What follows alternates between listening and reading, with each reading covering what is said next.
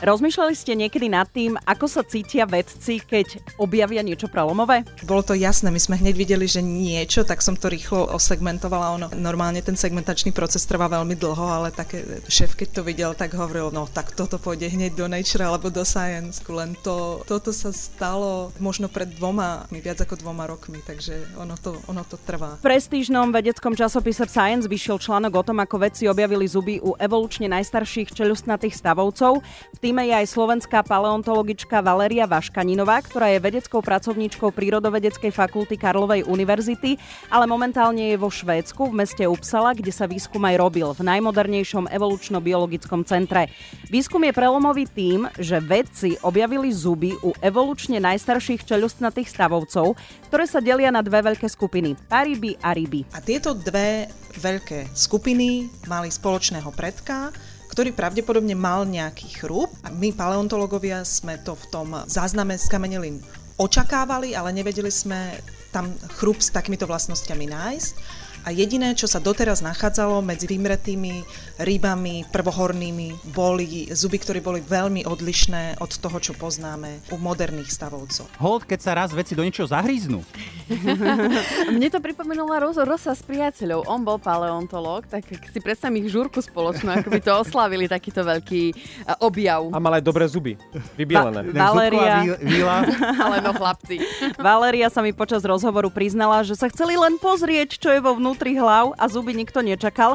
Čakali skôr nejaké anatomické štruktúry, ale tušila, že to má väčší potenciál, tak sa na tie skameneliny chcela pozrieť pomocou synchrotrónového tomografu Jasné. vo francúzskom mestečku Grenoble. Tak ktorý pracuje ako bežné CT v nemocnici, ale výsledky sú oveľa, oveľa lepšie.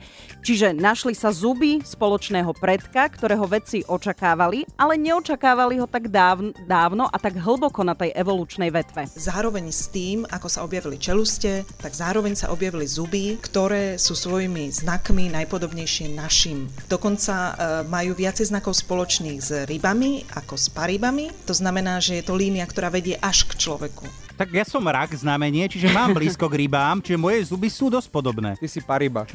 Je to neuveriteľné, ale tie evolučne najstaršie rybovité stavovce, tak ich nálezy pochádzajú približne spred 409 miliónov rokov, ale predpokladá sa, že ich predok žil už pred 430 miliónmi rokov.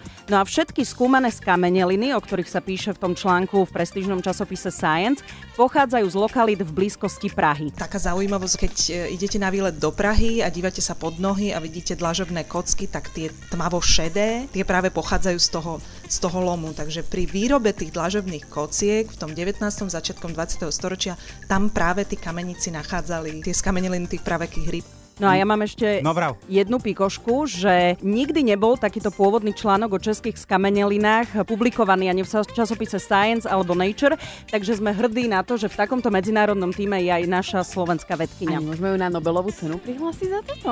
To je- Môžeš, Slovensko, Zuzka, ty, jasné. ty, môžeš čokoľvek. to toho, ako Jasné, veľká buď vec. silná. Zuzka, poď. Jasné, prihlasuj.